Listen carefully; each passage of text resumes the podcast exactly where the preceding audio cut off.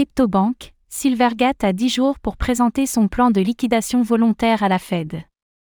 La cryptobanque Silvergate a reçu l'aval de la Réserve fédérale des États-Unis, Fed, pour procéder à sa liquidation volontaire.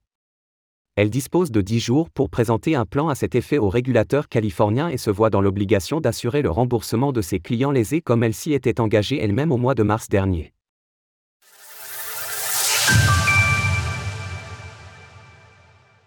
Silvergate entame son processus de liquidation volontaire.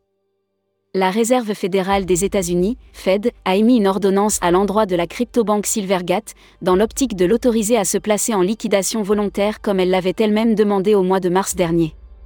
Au même moment, la cryptobanque assurait que malgré ce souhait, les fonds de ses clients demeuraient en sécurité et qu'elle serait à même de rembourser l'ensemble de ces derniers.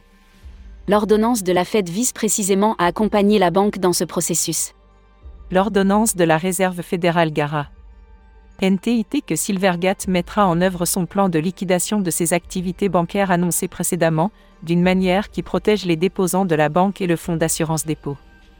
À cet effet, Silvergate aura l'interdiction formelle de procéder à des distributions de capital, de dissiper des liquidités ou de s'engager dans une quelconque activité sans l'avis et l'approbation de la Fed et des autorités en charge de la régulation.